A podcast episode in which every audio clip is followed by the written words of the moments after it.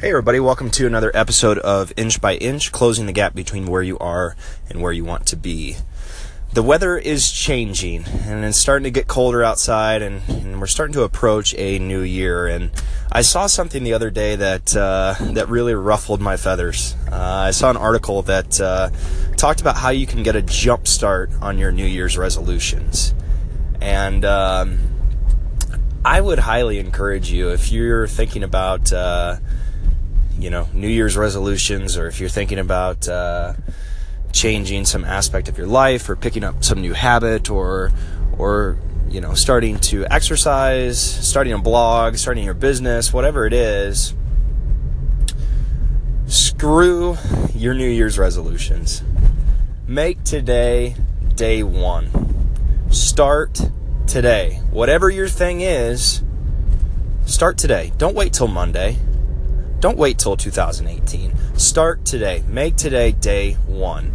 And I would highly encourage you, if you've been operating on a normal 52 week year calendar, I would highly encourage you to make today day one of a new 12 week year. That, you know, I've been operating on a 12 week year um, for a long time now, uh, about a year and a half. And, uh, it's been something that's been really beneficial for me because what the 12 week year does is it really increases the urgency of taking action and uh, and getting shit done. Taking action is the only thing that matters.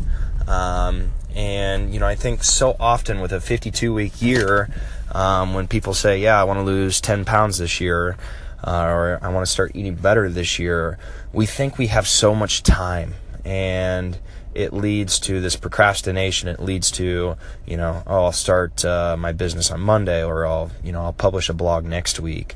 Um, and instead of you operate on a 12 week year, um, it's really going to heighten the importance of of actually taking action, actually getting stuff done. And so, whatever your thing is in your life, because I know that that you've got a thing, make today day one. Make today day one and think about what you want to accomplish in the next 12 weeks.